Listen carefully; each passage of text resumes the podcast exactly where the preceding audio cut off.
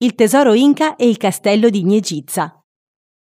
A cento chilometri da Cracovia, tra le nubi, la nebbia, si estende la storia di un mistero, proprio lì dove maestosamente si erge il castello di Niegizza. La storia racconta che all'interno del castello sia tuttora e da sempre nascosto un antico e prezioso tesoro Inca.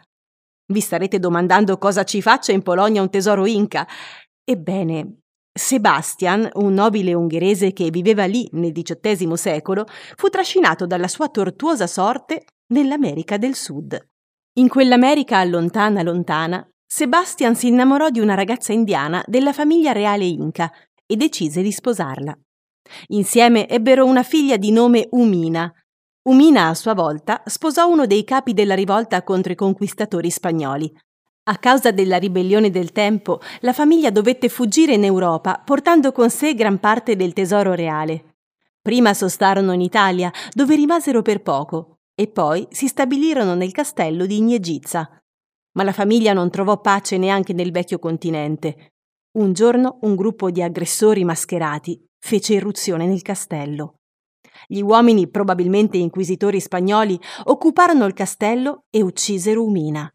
Sebastian, disperato, seppellì sua figlia che oggi riposa in una bara d'argento in qualche parte del castello. Il tesoro sarebbe stato nascosto accanto al sarcofago, ma né la tomba né il tesoro furono mai trovati. Probabilmente perché protetti da un potente incantesimo. A cento chilometri da Cracovia, tra le nubi, tra la nebbia, si erge il castello di Niegizza, Riposano le anime di Umina e la sua famiglia e il loro amore stanco e protetto dal luccichio degli ori nascosti.